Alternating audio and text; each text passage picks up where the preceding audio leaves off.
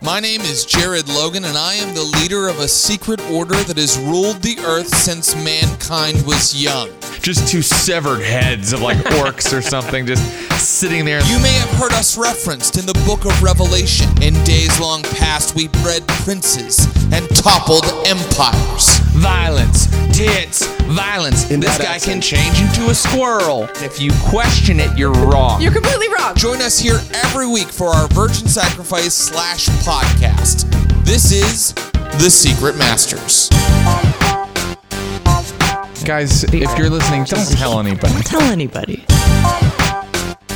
of course, it makes no sense, and uh, uh, we're, we're just fucking around. This is it. This is the podcast. We're it's- already doing it right now. Oh, wow. That's great. That's quick. We just jump right in. Oh. I like to rush into things if history is oh man, I just realized I never poured my diet It's sitting there. my diet coke that we were talking just about. staring at us. Oh forlorn. god, the glass is ready, the bottle of diet coke is ready to pour, and I somehow I got mean, Jared, if- distracted. If you want, I mean, go ahead. oh, but then we'll have to No. edit it, Oh. and it'll be I don't know what this we is about. Uh, okay. Maybe wait. Let's see if the, how I think it far should the reach. let's see how far the um the cord reaches here on the microphone. Does it reach far enough? Oh, oh, come on. we're good. I can pour this uh, diet coke while we talk. good. Oh, the other voice you're hearing is my good pal Jimmy Calloway. Hi, everybody. He is a hilarious comic out of San Diego All true. and the author of the novel Lupo Danish Never Has Nightmares. Correct. Uh, you see, I had to leave the Diet Coke long enough to read the title Mm-hmm. It's of a the long novel. title. You're gonna. What's your have to- What's your novel about? It's a superhero gangster novel. that was the um, Diet Coke getting cracked right there. You probably heard that.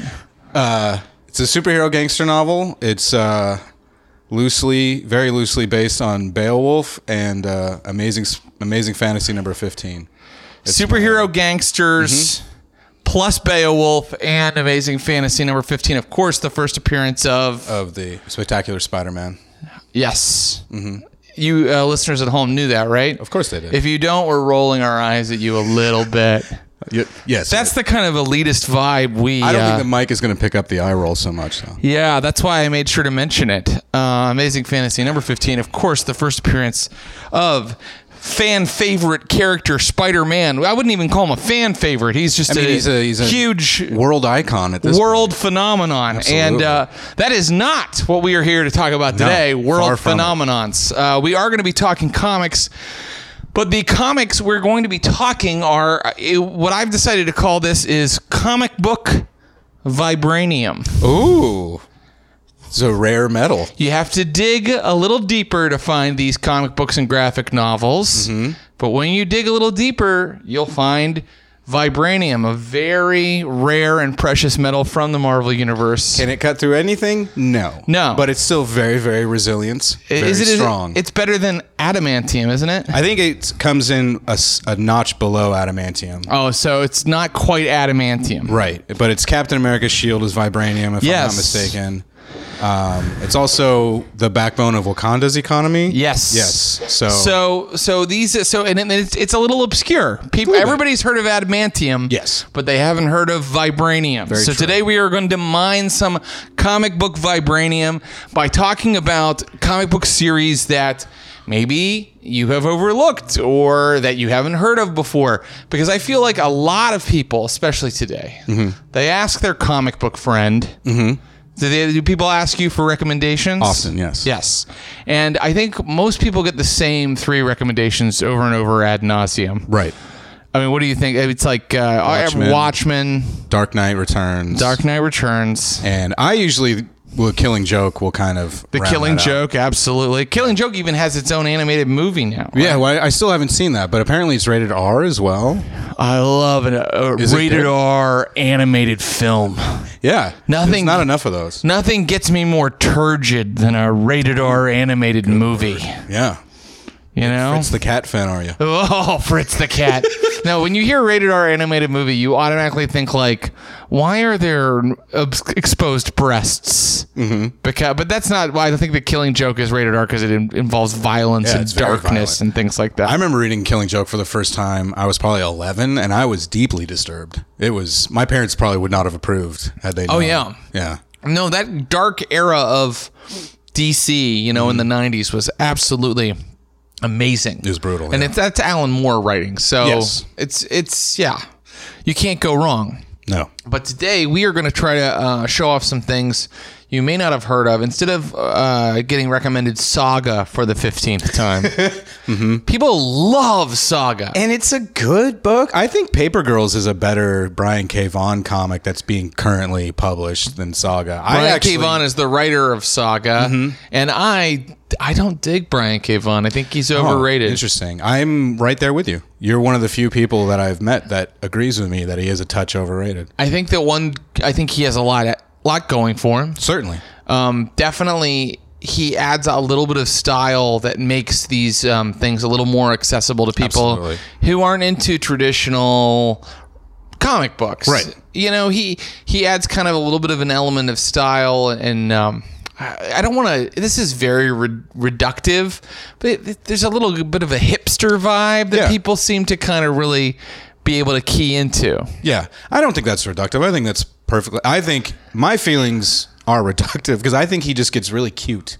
That's the best word. There's I a can little bit think of. He's a little twee. a little twee. It's kind of like uh, traditional superhero comics mixed with twee hipsterism. Right. Then, Like uh, sometimes it'll be I'm being very political this time, you Mm-hmm. know, and then you can be so proud of yourself that you read a comic book that had real politics. In I it. wish the mic could pick up your smugness on your face. Well, because it's like- that's perfectly. yeah.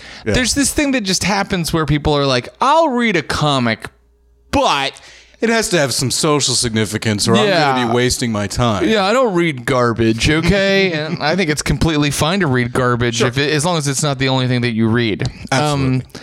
So so anyway, enough on Brian K. Vaughan. D- do go check out Saga. Yeah. It's it's and great. why the last man? And uh, that's what I would throw at people is why. Last Man I loved way more than everything else Absolutely. he's done. And that was one of the early things that he really blew up on. And that is a world where there is only one man left Mm-hmm. and everybody else is female. Um, I man, you know, a lot has changed since he wrote that, and I, I would Yeah. be really interested to reread that. Yeah. because uh, our gender politics have changed significantly Oh, most in certainly. the like the what 10 years since that finished It has been 10 years. Jeez, where does the time go, Jared? i don't know but it's like an epic quest to get, across a post-apocalyptic america uh, because you know uh, yeah, all the men died and uh, if you lost half your population it'd be pretty traumatic It would be. Um, but yeah, it's great for feminists and uh, men who hate themselves. yes So yeah, And I, I- I, highly recommend it. his sister becomes like a, a radicalized Mm-hmm. like terrorist who c- cuts off her breasts yeah, and the Amazon type. yeah, the Amazon. Yeah, Israeli army plays a big part in it, as I recall. Right, because they are one of the few armies of the world that recruit female soldiers. Mm-hmm. Yeah, that's great. But everybody's heard of that one. Yes, yes. We're not, Everyone's heard of Why the Last Man. we're not here for adamantium. Cue, uh, cue a bunch of uh, listeners being like, I've never heard of that. I'm writing that down. Um, so uh, go ahead. What, what's like a, a a little bit more obscure, something that's maybe a little under the radar that you think is excellent that people should check out? Well, my first thought when uh, when you broached the subject with me, Jared, was uh, "The Boys" by Garth Ennis, and uh, Derek Robinson was the original artist. I think is credited as co-creator, but he only drew like half the series, I want to say. But uh, that's my that's probably my favorite comic of the last twenty years or so. And tell us what The Boys is about. The Boys is, uh, in every way possible, an anti superhero book. Uh, Garth Ennis is my favorite writer. Like Alan Moore, I think is objectively the best comic book writer ever. But Yeah. Garth Ennis is my personal favorite, and he writes some very dark, very uh, twisted stuff. He created Preacher, which I think people are probably more familiar with now. Yes. with the TV show, but The Boys. Is uh, Garth Ennis hates superheroes? That's that's clear. Yeah. I think from just the first issue of the boys. So the boys, the title group, are uh, a group of people who work for the CIA, and uh, their their job is to keep superheroes in line because um, the the face that the superheroes present to the world in the comics, etc., is very uh, all American and clean cut. But Right. behind the scenes, they're all a bunch of filthy, disgusting animals. and it's uh, Well, they have absolute power. they Absolute have they have power. superpowers, which and makes boy, does them it corrupt absolutely. Yes, it makes it makes the superheroes in, in the world. I have read uh, quite a bit of the boys. I, I love the boys, Mm-hmm. Yes. Mm-hmm. and I love Garth Ennis. We we had a recent episode with like Mike Lawrence and uh, John Roy where we talked about the Punisher. Oh, great. And I one of my favorite comic books of all time is Best Garth Punisher Ennis's run. Punisher. Absolutely. So uh, yeah, I mean a- it's it's a real beautiful logical conceit Mm-hmm. that if there were superpowers, these people would be terrible people. Yes. Because not only do they have uh, uh, more power than a normal human physically, Mm-hmm. they also become like celebrities. So it's all the evil of being a s- a celebrity, Mm-hmm. plus all the like you know all the power that would go to your head from from having supernatural abilities. Right. I I mean, mean- I mean, what are some of the things that they do? Like I remember the, and and of course there's spoofs of every. Yes. So they, I remember the X Men were just uh, just always having like an orgy with each yeah, other. the X, the the G Men storyline, I believe, was it when it was uh, Hu- Wee Huey went undercover as one of the uh, one of the like the college aged G Men groups. I think G Wiz was their name, and it was uh, it was a twenty four seven Animal House. Like one of the covers wasn't uh, was a tribute to the Animal House poster. yeah.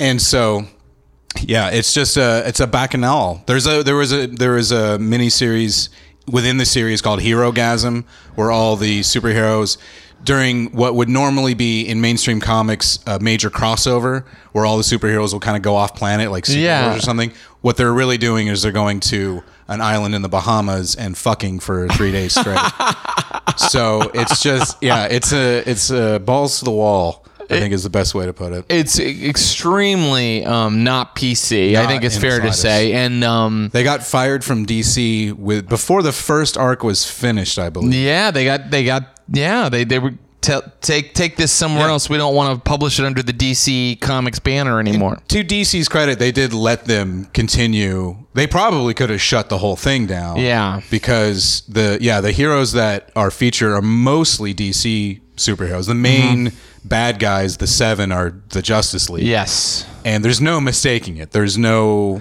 I mean, they change names and faces Oh, and yeah. costumes, but it's clearly the American is Superman and uh, da, da, da, da. So uh I, I think it, like the, the you talked about Wee Huey, who's sort of like the point of view character of this guy that joins this the boys team. And isn't it that his wife or his girlfriend is murdered by a superhero named A Train? A Train, who was like uh, the Flash. Uh, it was an accident. It's an accident. A To his train's just credit. running really. See, this is what's so funny and terrible about it. A train's just running really fast because he's like the Flash, and yeah, oh, whoops, he ran over a woman and killed her. Sorry, he's got the world to save. Yeah. He's busy. it's just it's just uh, what happens. But that is that is Ennis's I think whole thing is there's a whole group of people who are victimized that n- are never represented in superhero. Yeah. And that's the thing is I love superhero comics. Always have. I mean, I read a lot of other I love comics in general, but I do really love superhero comics. Yes.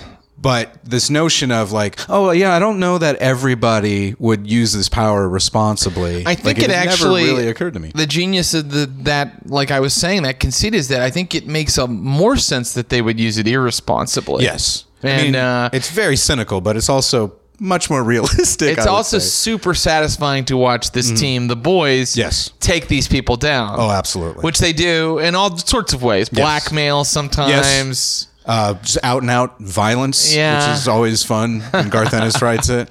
Um, yeah, there's a lot. There's a whole arc about uh, gay superheroes, which net never gets discussed in mainstream. Well, I guess nowadays it's a little more. yeah it's a well It's a there are subject more that's a out little more- characters right. now yeah But uh, yeah, the, the boys I think might have been one of the first to really tackle that subject within the realm of superhero comics seriously.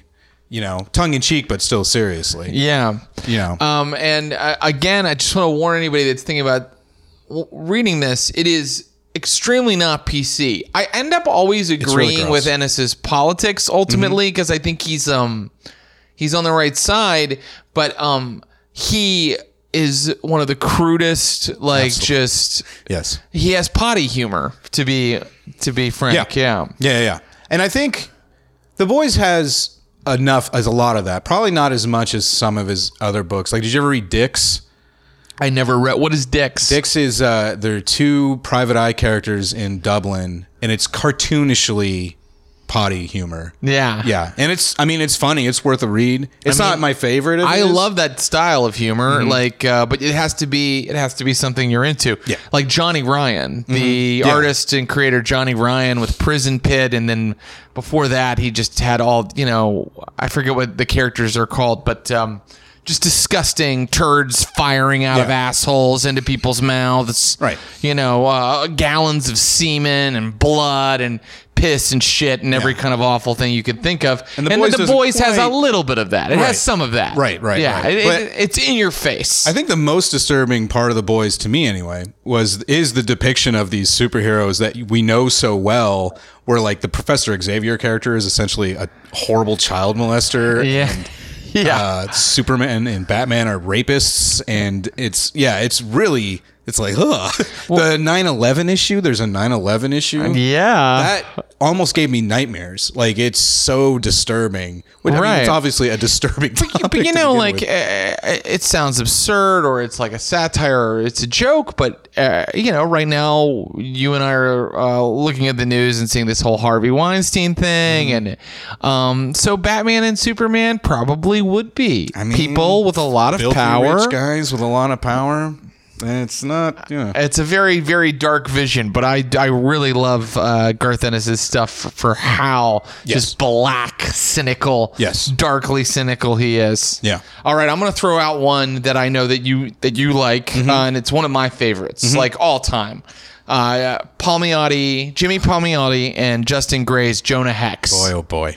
I love it, love it, love it. I mean, I love. There's so much of it. Here's the other thing I like to recommend to people is there's a, over a hundred issues of Jonah Hex by these two guys. Mm-hmm. Yes. that's a real comic book run. Yes. and that's where you get to see when someone's able to cr- work on something for that long, you get to see like all these changes and how they do it, and they get really good at writing a character. Yeah. So there's over 100 issues of this. Some of it is under a comic book called Jonah Hex, and some of it's under a comic book called All Star Western. Right. Which I didn't care for as much. All Star Western tried to kind of sell to a broader audience. They, um, well, uh, just to give you a little background, Jonah Hex is set in the Old West.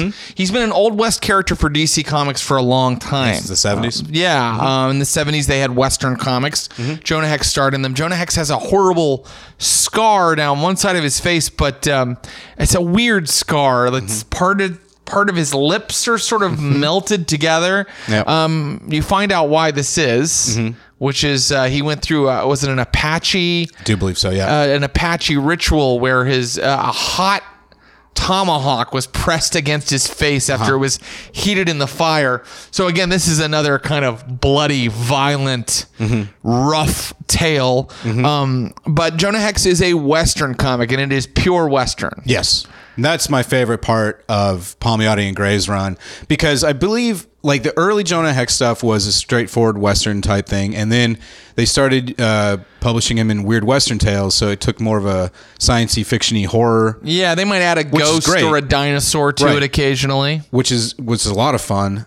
But then it got really ridiculous into the 80s. Did you ever read Hex? I never read Hex. Was that him in the future? It's him in the future, and boy, it's weird. I mean, I have it. There's only 18 issues, and it was an early Mark Texera, who's a really good artist. So like, I love Mark really liked his art. Texera. Yeah.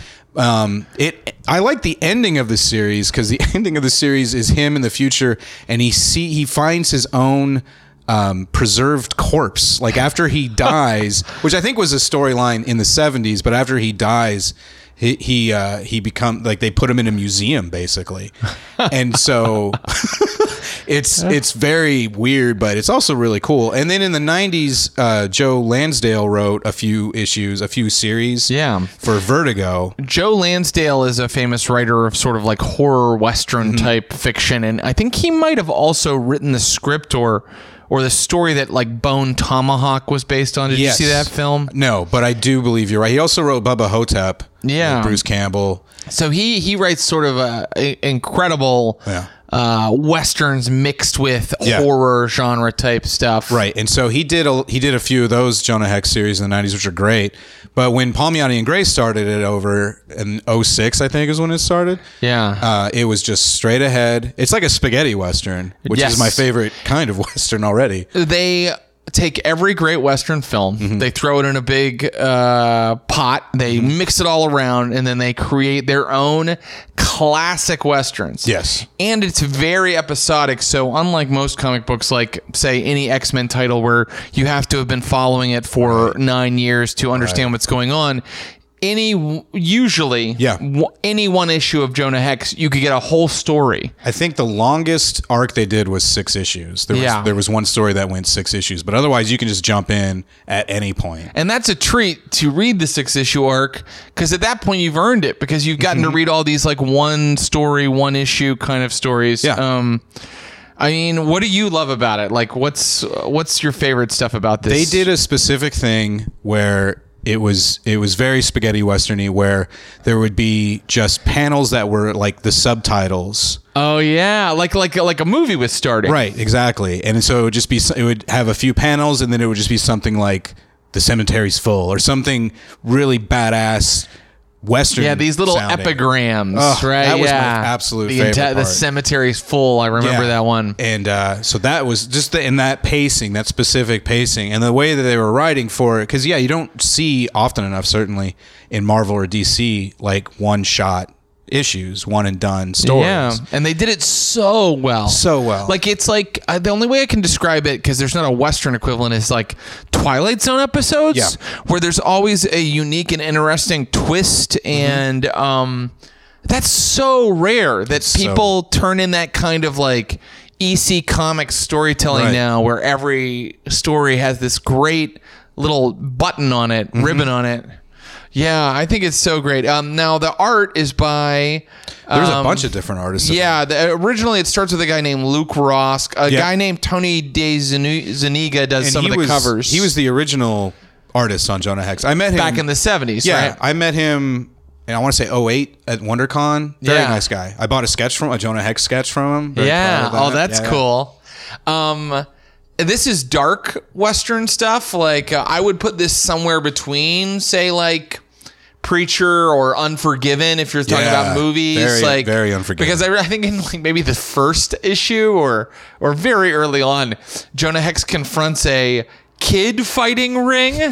I forgot. you know, cockfighting. Well, Jonah Right. Hex takes down guys who are using children as like uh, Mm-hmm. gladiators. Yeah, I mean, I it's forgot that all about kind of that. like Yeah. that's about as over the top as it gets. Yeah, there's. a- right? I think there's like. I think he kind of does battle with like a like a carnival full of criminals or something like Right. that. That seems to ring a bell. It has been a little while since I've read these.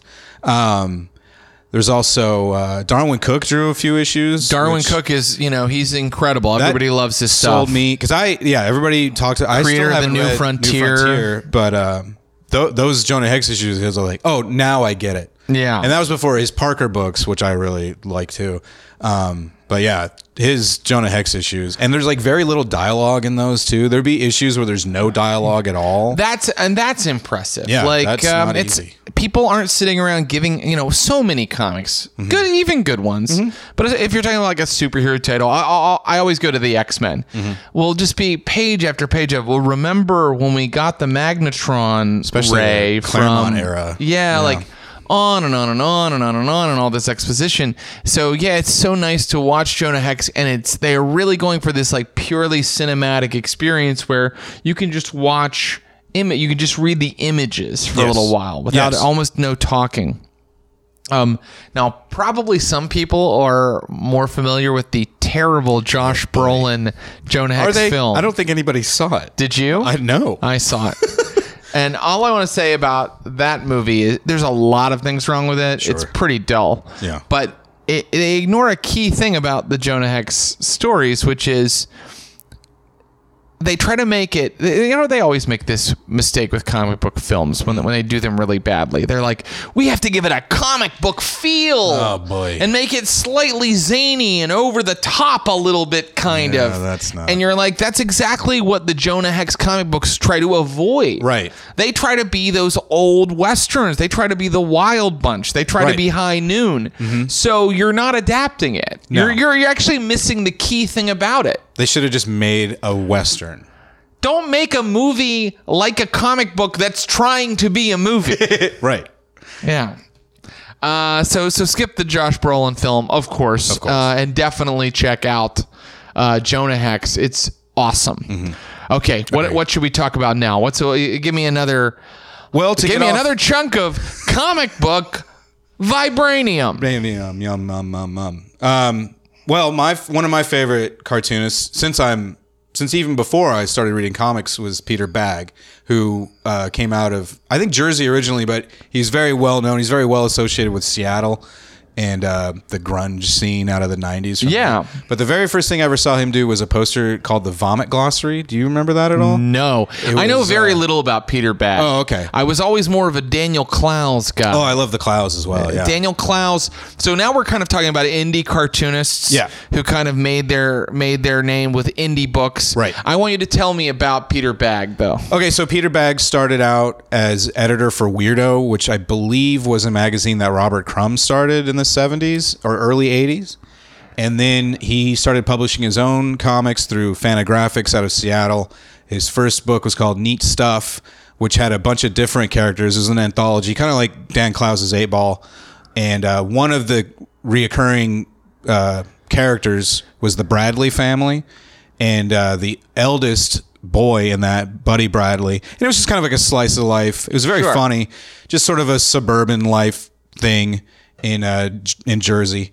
And so Buddy Bradley then became star of his own series, and the title of which was Hate.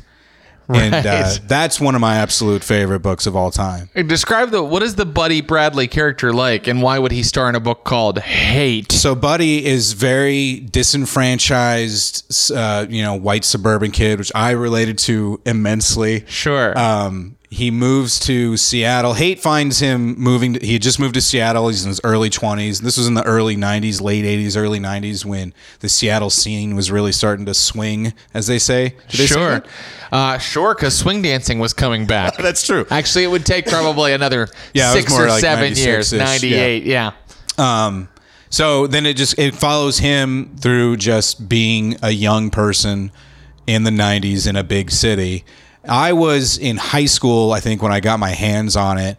But it, and so the character is slightly older than me, but it was still very relatable. probably has that a little bit of that um and it's very different Mm-hmm. because it's a different guy working in a different medium but a little bit of that linklater kind of sensibility Oh, right absolutely. that that Very uh, much. slacker vibe Very much. It and was I part of that love whole- I love that whole vibe, and I Yeah. Mm-hmm. love the film Slacker and all that stuff. Okay, i- interesting. Yeah, it's very it, it's very archetypal for that era, for the 90s, for the Generation X. yeah. Which I used to kind of bristle against that because I'm a little bit younger than Generation X, but Sure. I'm still kind of lumped in, and I always kind of resented that a little bit. well, just 'cause I nobody didn't like likes to be told you're part of this group, and That was this is exactly- the name of the group, and this is what you guys are like. But nobody with likes some that. time, you know, between that now, I'm like, yeah, that's pretty much accurate. Well, now you'd be proud to be Generation Oh, X, certainly. right? I, I I liked everything that Generation X made. I liked Yeah. all those Generation X movies, those Seattle, you know, singles. Yeah, Bright Lights, Big City, I think is in there. Uh, yeah. I I, love that. mean, you know, all of that stuff is excellent. Yeah, absolutely. At the time, though, I guess it just it was so it took itself so seriously sometimes. Yeah. that it was hard not to laugh at it at least a little bit. I guess the the slightly more crass commercial uh, Oh, boy. Uh, version of that is. Uh, I mean, I don't want to be too hard on this guy, but uh, you know, Clerks. It's uh, Sure. What's his name? Help Kevin me out. Smith, yeah. Kevin Smith. Kevin Smith, who I think is you know he- that's a little bit more the the, the commercial side of that whole Yeah. equation. Yeah, I would agree with that. You know when they when it stopped being about the music. You know what I'm saying? Right. And I Um, think I think hate did its best to kind of skewer that as it was happening. Like Yeah. Peter Bagg I think was a little bit removed. Like he's a little bit older than the characters he was writing about, but he still was very familiar. He's very familiar with the music scene in Seattle and everything, and he was living in Seattle by this point. And um, so he was able to, I think, have a more critical eye towards the whole Generation X movement and and I mean I remember Seattle being such a huge presence. You know, Pearl Jam and Nirvana were the biggest Yeah. things on earth, and so to have Peter Bagg be able to kind of go, well, here's what Seattle actually kind of looks more like. I really enjoyed that side of it. That's really cool. And um, can I ask? Is it it's funny then? It's very funny. like it, that's what it's all about. Yeah. being funny. That's Yeah. cool. And uh, yeah, it's very funny in a way that it's very real. Like I don't know how. Yeah, it's not it's not a screwball sort of thing. He would do a lot of screwball stuff, especially in his earlier neat stuff. Stuff was very like he had characters like Girly Girl and stuff like that. But uh, What was Girly Girl? Girly Girl was like a little kindergartner, but she would drink rum and had pistols and stuff like so. Like very so she, he had sillier, more cartoony characters. Absolutely. But yeah. hate was much more slice of life, much more realistic.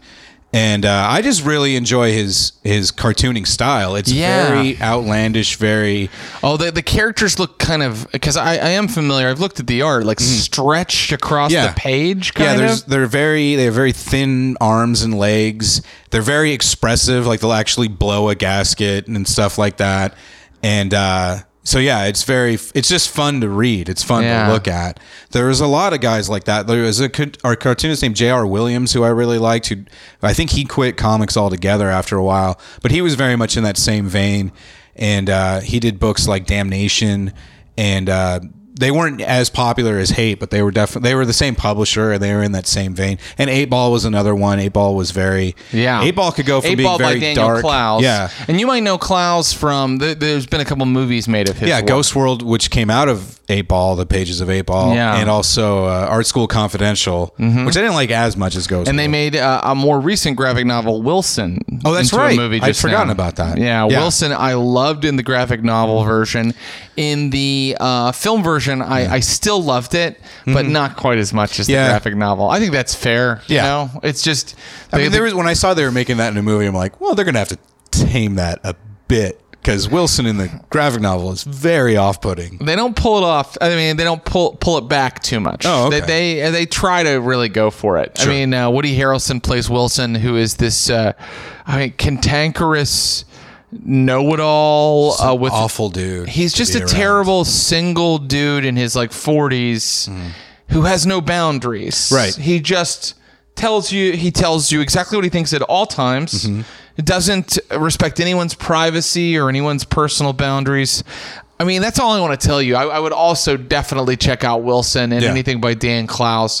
While we're talking about um, indie Yes. comics, I and Fantagraphics too. Yes. Uh, by the way, if you love comics at all and it- you're interested in anything other than superheroes, buy anything and everything Fantagraphics makes Pretty because much. Yeah, this is absolutely. a company that just publishes excellent stuff. They own they they definitely like they made their bones in the '90s, publishing all this great indie stuff like Hate and Eight Ball, and now they also are like these archivists where they where they publish these really gorgeous reproductions of all the Peanuts strips. Yeah, or They're yeah, all really kinds of old nice. comic strips. And uh, so yeah, they're really anything non superheroes, really keeping the medium healthy as far as just not being bogged down by superhero stuff. And when they make uh, books and they collect, uh, even their modern creators, they make pretty books, Oh, they're like gorgeous. beautiful, They're like really- where you want to own the thing and put it on a Absolutely. shelf. Yeah. It's not like something they just like collected a bunch of issues and bound it together and like No. here, fucking take it, which is what I feel like superhero comics companies do a lot of the time. Certainly nowadays, yeah, They're like here, here you go, whatever. I mean, like, even like DC's omnibus books are like they the binding is really shitty and, and Yeah. the reproduction. Marvels are, I think Marvel's omnibus editions are really Marvel nice. generally does better with everything. I agree. Um, completely. but uh, so so Fantagraphics publishes a book that I just got into when I went to San Diego Comic Con Hmm. this year, and it's called um, Mega Hex. Have you heard of it? No. Okay, so Mega Hex is by Simon K. Hanselman. okay, Uh, and Mega Hex is about a witch and a cat who are in a sexual relationship. Maybe I have. And th- all they do all day long is hang out and get high with their shitty friends and be shitty to each other in this dilapidated house. One of their friends is Owl. He's a large anthropomorphic owl who is definitely sort of um, anxious all the time because all of his friends are terrible potheads who abuse him and pick on him. Uh, Uh-huh. Another one of their friends is Werewolf Jones, who is that friend who does thing like set sets his pubes on fire in the Sure. backyard for Yeah. a laugh, Yeah, you yeah. know. Does a lot of whippets while his kids are uh, staying Ah, with him, that kind of thing. Uh-huh. And uh, it's just it's so gut bustingly funny where I'm laughing so I'm like out loud doubled over laughing at it Mm-hmm. because I remember the time in my life where I had friends like that and was Oh, yeah. living that way. Absolutely. Where you're living, it's just like you're just living in detritus. You're just not cleaning. You Right. got all this like secondhand furniture, you're fucking missing drawers out of your dresser, your fucking, and you're just getting high all day long. you never every day think twice about it. It's and just what eating you do. terrible food. Um, uh, thankfully, I don't have like a weird sexual relationship uh, in my past, like like the witch and the cat do, Megan Mogg do in this. We should all be thankful that that. I, I'm not talking about bestiality, which uh, I, I think is treated completely fine in the book. It's Mm-hmm. the fact that they never quite say that they're a couple, but Right. then sex kind of happens when when she's depressed Mm-hmm. or. So uh, you know it gets into it, you know it starts off it fe- feels like a stoner comedy, but then it gets into some pretty dark territory. Sure. The Witch Meg definitely has depression medication issues with that. So, Mm-hmm. uh, and it's beautiful. It, Um, Simon K. Hanselman uh, d- uses watercolors Oh. to color it. Is, so did that come out this year? Uh, it's been out for a while, Has it? so there Okay. there there are like three volumes in or something like Yeah. that. And the volumes are really pretty. I'll show you one. I have Yeah. one right over there. Actually. Oh, okay. Um, but I'll show you one before you go. Because But- I do like I I know that uh, I don't get as many things from Fantagraphics as I used to because I used to work in a shop and I would just Yeah. get everything that came through. I still get books regularly, just not quite to the level I was.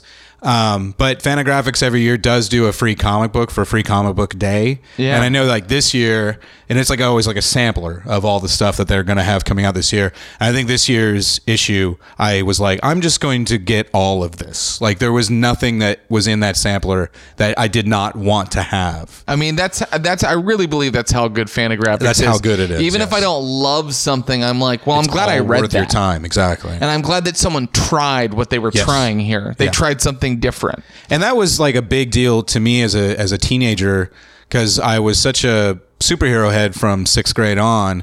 But by the time I was fifteen and sixteen, I had all these other comics from Fantagraphics that were like, "Oh, there's also this, Jim." Yeah. and I was like, "Oh, yeah, I like this too." I mean, I didn't even find this stuff till probably college and into my Mm-hmm. 20s because I was an all superheroes guy. and You that's know? their that's like their target is like that college age when you yeah you start to think. Oh, there's got to be other stuff. out Yeah, I'm there." bored. Like, Yeah. I've, uh, college is about the time you go. I've seen them do this before. I've seen the super team do this to this guy in Uh, Yeah. this way before. Yeah, And I think like I did went through the same thing where I stopped reading superhero comics altogether for like five or six years. And then when I started reading them again, I was like, oh, and I was like, I fell in love with them all over again. Yeah. But it was just that distance. I needed to do some other stuff for a while, be into some other things. having read a lot of superhero comics, I always I find it fun watching the Marvel movies because Yeah. I'm just like, oh yeah, I remember this storyline. and sometimes I think it's nice that Marvel at least lets these guys that wrote these storylines like 10 years ago, like they at least usually get a consultant Mm-hmm. Yeah.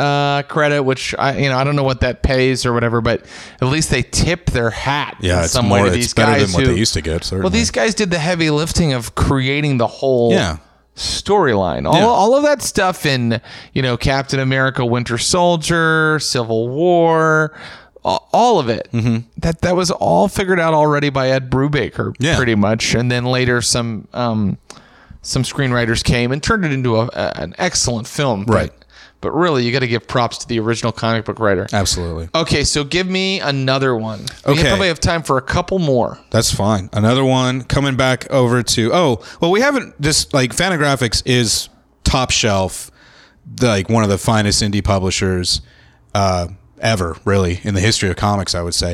But Image Comics, even though it came out of a very superhero-y, very highly stylized, very teenage boy Yes. roots, it's now become a very very good independent publisher as Yes. well. So Image puts out a lot of great, great stuff. I read very a lot of their stuff. I want to say most of the stuff they put out.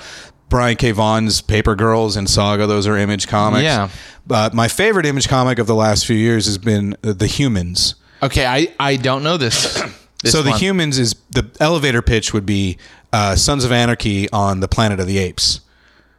That's Okay. really all it is. So is it literally a Planet of the Apes? It's a Planet of the Apes. It's it's uh it's it's it's kind of weird. So it takes place in Bakersfield in the early 70s, but everybody is an ape. Like all the Okay. characters are apes and they're all bikers and uh, humans. There are humans like in the films that don't talk and they're just kind of wild animals. Yeah. But everything, so everything is just anthropomorphized gorillas. And then it's just a hardcore grindhouse biker story. and it's one of the best books I've read Wait, does, in years. does the fact that they're apes play into it quite Not- a bit? I mean- not that much. Not that much. I mean, it, yeah, I think it could, probably could have been done as just a normal biker story, but I think just visually, because I love Planet of the Apes so much so I don't need. And this I grew I, up. I do too. I'm a huge yeah, fan. but I grew up. I never liked Sons of Anarchy and that stuff because I grew up near. Like I used to work next door to a biker bar for years and years. Yeah. I hate Yeah, you that fuck- whole you culture. fucking hate those people. It's so gross. Like it, I guess it's this. I guess if I had grown up next to the mafia, I might feel the same way about Goodfellas. Yeah. because when you see that sort of counterculture or subculture, you call it up close, you're like, oh, these people are disgusting. right. But they, they do not follow my mores. they do not. They are breaking my taboo.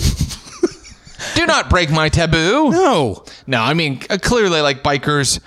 uh, If you watch Sons of Anarchy, you you know this is fun to watch on TV, but I wouldn't want to hang out with No. these guys. They sell hard drugs. They are part of a racist subculture. Yeah, They're- you, you yeah, that totally makes sense that you would have. Borderline rapists. Oh. well, but so, so and, and I think that's really interesting that you say it's mainly just a biker story, but the visual of them being apes being is apes is interesting. really fun. Well, the the the artist made is this? Mm-hmm. Tom. Oh, Keenan Marshall Keller is the writer, and I had not read anything. I don't think he'd done much before this series. The artist is Tom Neely, who I knew from. He did a book called Henry and Glenn Forever, which was a romance between uh, Henry Rollins and Glenn Danzig. beautiful. And it, Wait, a sexual Yes. romantic? Yes, oh, yes, yes. excellent. But I think uh, it's still it's treated as a straightforward just romance, but it's with those two, and they were not pleased, from my understanding.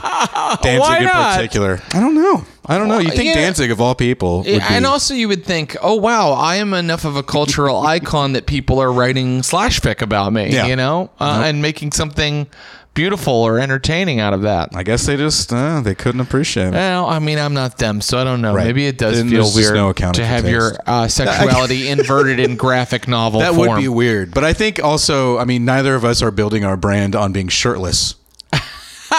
You're So right. there's that. There is some inherent homoeroticism in the Glenn Danzig brand. Yes, indeed. Yes, yeah. Um, so that was Neely's. That was my introduction to his work, and then uh, so he, he's he's kind of similar to Bag, where he has a cartoony style. It's not quite as cartoony as Bag, but so it's cartoony, but it's like he draws the way he draws sex and violence. There's no other way to say it. The way he draws sex and violence is just so good.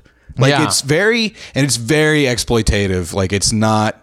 Uh, again, not PC. You in said the Grindhouse. slightest. Very Yeah. Grindhouse, and uh, just but just really good, action packed, and just I, I don't know. I- I it's hard for me. I like to think that I'm uh, intelligent enough to be able to express why I enjoy something, but a book like The Humans, I'm like, it's just so cool. yeah. Like, there's really not much else No, for I, it. I, I love that idea. Well, This is something you can get in comic books that you can't get in, in a novel, really, or, or, or even, a, I think, a movie where the visual of them being apes is just sort of off from what the story is in a, in a way. Mm-hmm. But it's, you know, and that's it. Then, then let that speak for itself. Mm-hmm.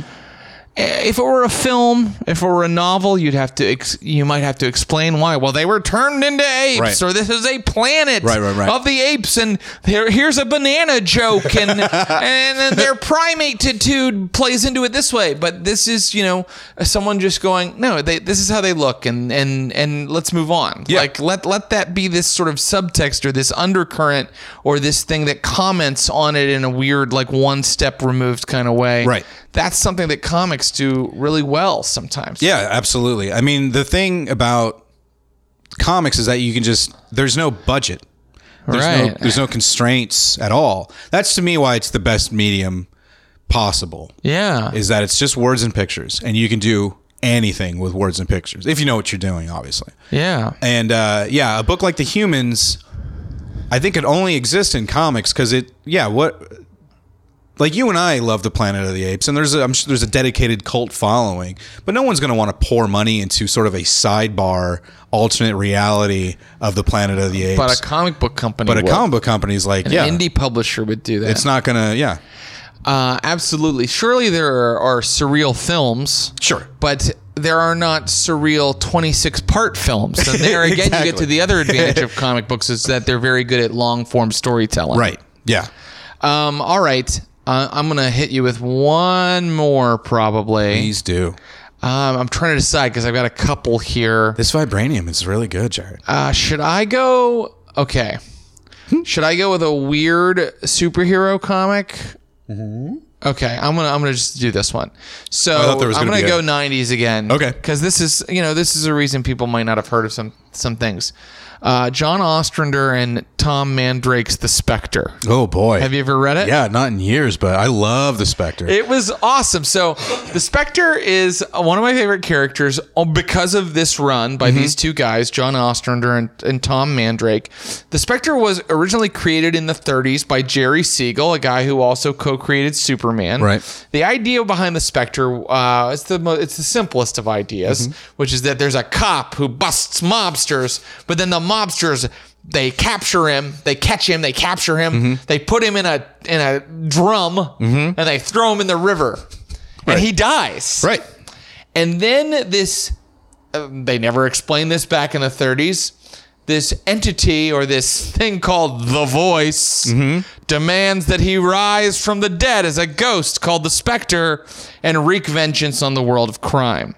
And the way that the 1930s specter was written was in a way that you wouldn't see a comic written anymore, where they didn't think there was anything wrong with just giving the specter all of the powers. Yeah. Like the Spectre was literally godlike to I where think they even at, at some point later they just they he is just God. Like the voice is God. Like Yes, they more or decide less- later, yeah, It's just so- a Judeo-Christian God. in this Ostrander Mandate Drake run, they try to explain a lot of what was going on in the 19 going, going on in the 1930s Spectre because in those old Spectre comics, the Spectre would literally like be like, "I turn into scissors," and then he would just turn into a giant pair of scissors and he would just cut someone in half. His ironic punishment was always it was always that a- was the hook. It, it was always like going for ironic, but you Mm-hmm. could tell the writer was maybe a little lazy, and he was like, "You gave people drugs, so I'm turning into a giant pill and falling on you." and you're like, "Okay." Yeah. So what was that all about? Uh, uh, uh, And for years, I I read this interview with John Ostrander, the guy that, that wrote this run I really like. For years, people said, well, the only way to make the Spectre work as a character is you're going to have to give him less powers. Because Right. right. now, he's even more powerful than Superman. He's omnipotent, yeah. He's omnipotent. He can turn into anything. He can become anything. He can make the door you're walking through be a portal straight to hell. Yeah. He can do anything. But John Ostrander said, no, that's not what I'm going to do. I'm going to use the original super incredibly powerful guy. Mm-hmm.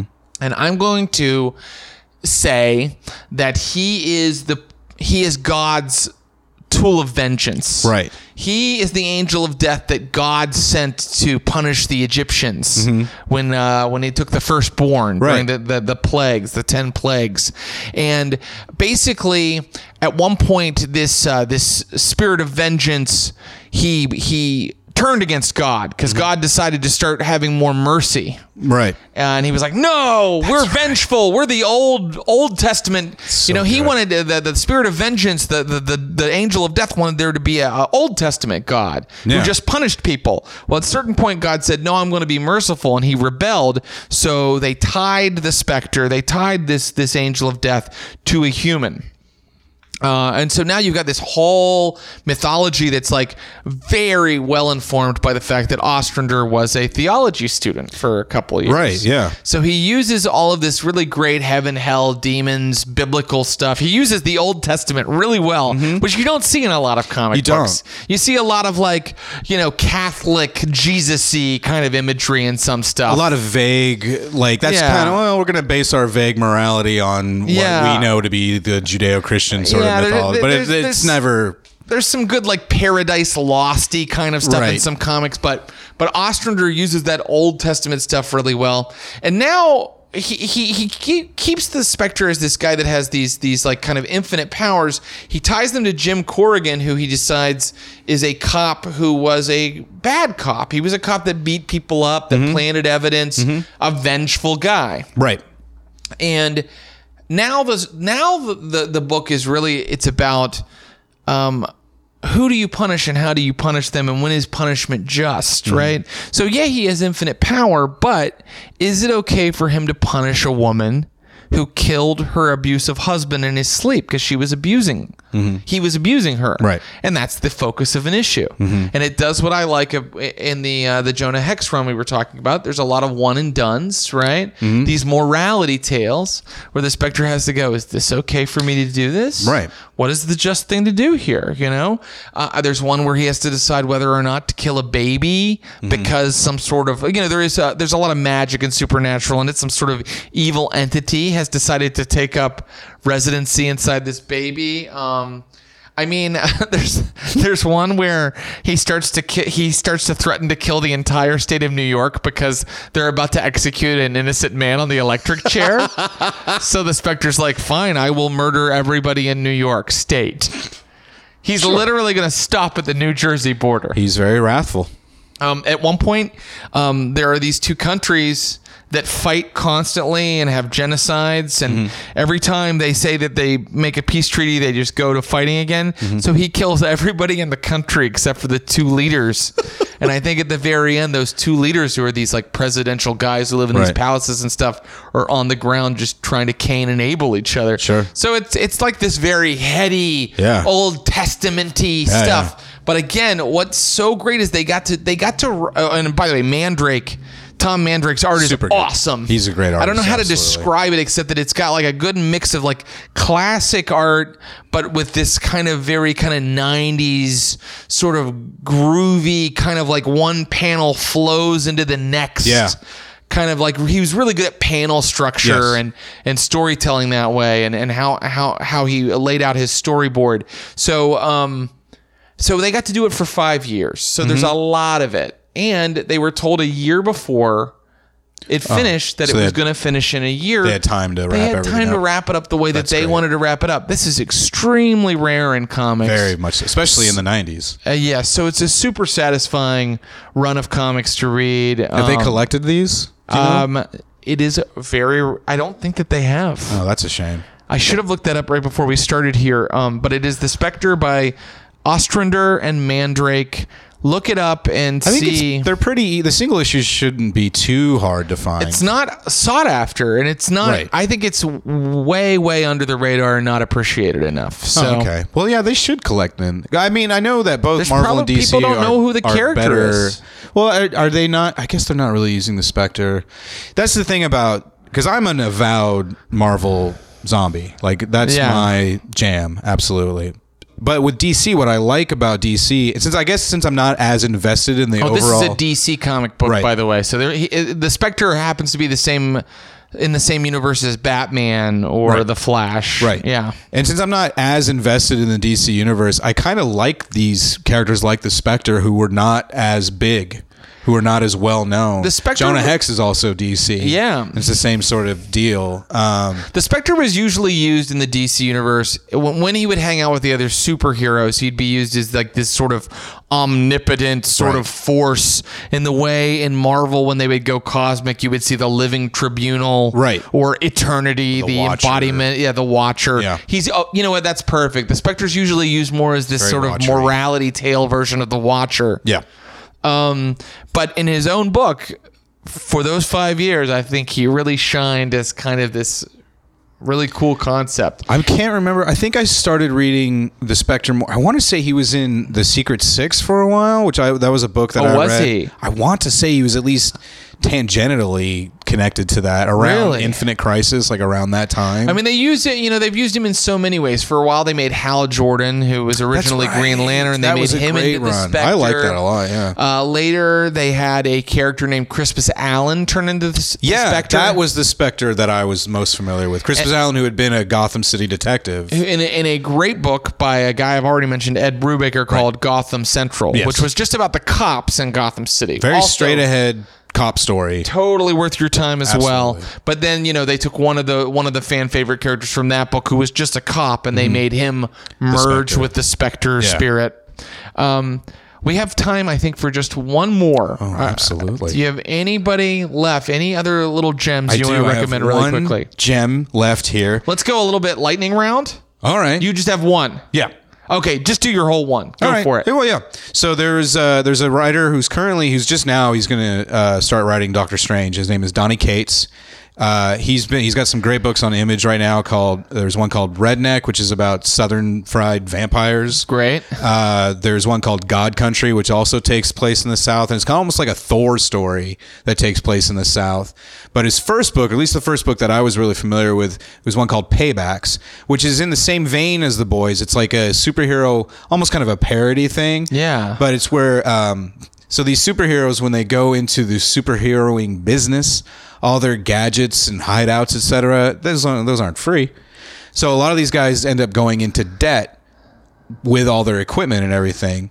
And instead of being repossessed, they kind of go to work as repo men for this kind of shadow organization. So they become the paybacks. So their Yeah. job is to hunt down superheroes who have flaked on their bills and either collect or they get recruited. Oh and, wow, uh, what kind of equipment are we talking about? Well, here? there's a, I, I remember there's a character named Night Knight who's like K N I G H T. Yeah. Knight, and then or the other way around, one of those. And so he's very much a Batman, Iron Man sort of character. So Right. he's this gadgety suit, and he's got a whole cave and everything else. And he, I think, I believe his backstory was that he was a millionaire, hence how he could afford all this stuff. But then he just went, he lost all his money being a superhero, Uh, and so he gets recruited into uh, the team to have to. Uh, and I, I now I'm. It's been a little while since I read it, so I don't remember what the overarching story is. But that's like the the bare bones. Yeah. is that it's this team that has to repossess superhero stuff, and um, It's uh, it's superhero fantasy mixed with economic reality. yes, absolutely. I love And- that. Yeah, and so it's really and Kate's is a really funny It's writer. the Big Short, but with superheroes. yeah, exactly. Yeah. I believe his first, and I think it's tied into Paybacks. His very first book was one called Buzzkill, where this the the superhero was powered by booze, but then he had to go into AA because he had a problem. Right, So yeah. it's this. He has to try to you know, but then he can't save the city from disaster if he doesn't get hammered. Wow. And then I believe that tied into Paybacks. I think one of the characters from Buzzkill ended up being in Paybacks as well. So it's this very, and again, very NSC sort of take on And this is superheroes. more this is more current. yes. This was uh, Dark Horse started publishing Paybacks. I want to say in 2013. Okay. And then they dropped the title, but then Heavy Metal picked it up, so they were able to finish Paybacks out before they got you know they got canceled. I think over at Dark Horse, but they were still able to finish it. And then, like I say, Donny Cates has moved on to he wrote a bunch of books at Image, and now he's going to be working for Marvel, which I'm very excited for. yeah, I can't wait for that. I lo- I've loved the Jason Aaron Punisher. Oh, I boy. mean, why Doctor did I say Strange. Punisher? Yeah. Doctor Strange. Yeah. Um, it, has been great. Great. But I, I I would like a new really excellent writer to be on that book. 'cause Right. I if love that anybody else- character. If anybody else were taking over Doctor Strange, I might be a little reticent, but since it's Cates and I'm familiar with his work, uh, yeah, I'm all for it. So I think Paybacks is another, but isn't I? I really do like. I think Watchmen kind of really hammered that into me, like a sort of meta. Uh, postmodern take on superheroes. Yeah. So I really, really like stuff like that. So the boys, paybacks. When you're steeped in superheroes like you and I are, Right. it, you always get a kick out of seeing these Right. like Yeah, yeah, yeah. left of center takes on Yeah. them. Yeah. Which is why it's always weird because there are there is always some pushback from very dyed in the wool superhero guys, and I'm always very confused by that. I mean, so- attitude. uh, some people. I I knew a guy one time who would only read Batman, and I don't understand it. Uh, he got extremely angry when they brought back. Um, Who's the Robin that got killed? oh, Jason Todd. When they brought back Jason Todd from the dead, he was extremely upset. And I remember this was in uh, this was in college, I think, or maybe it was in in Chicago when I lived there. This guy was like, "I can't believe they did that. it's a core part of the character that Jason Todd is dead." And you're like, "There is no core part of the character." in the 1940s, Batman used a gun all the time. Yeah. Now it's like the he would never do that. Right. So it's different all the time. It's That was- always changing. That was one of the first things I think I kind of was able to excise from because I used to be very continuity conscious Yeah. as well, and then I realized it's it's not these aren't uh, these stories are not set in stone. It's Yeah. a it's a mythology. It's like a tapestry, and so things just.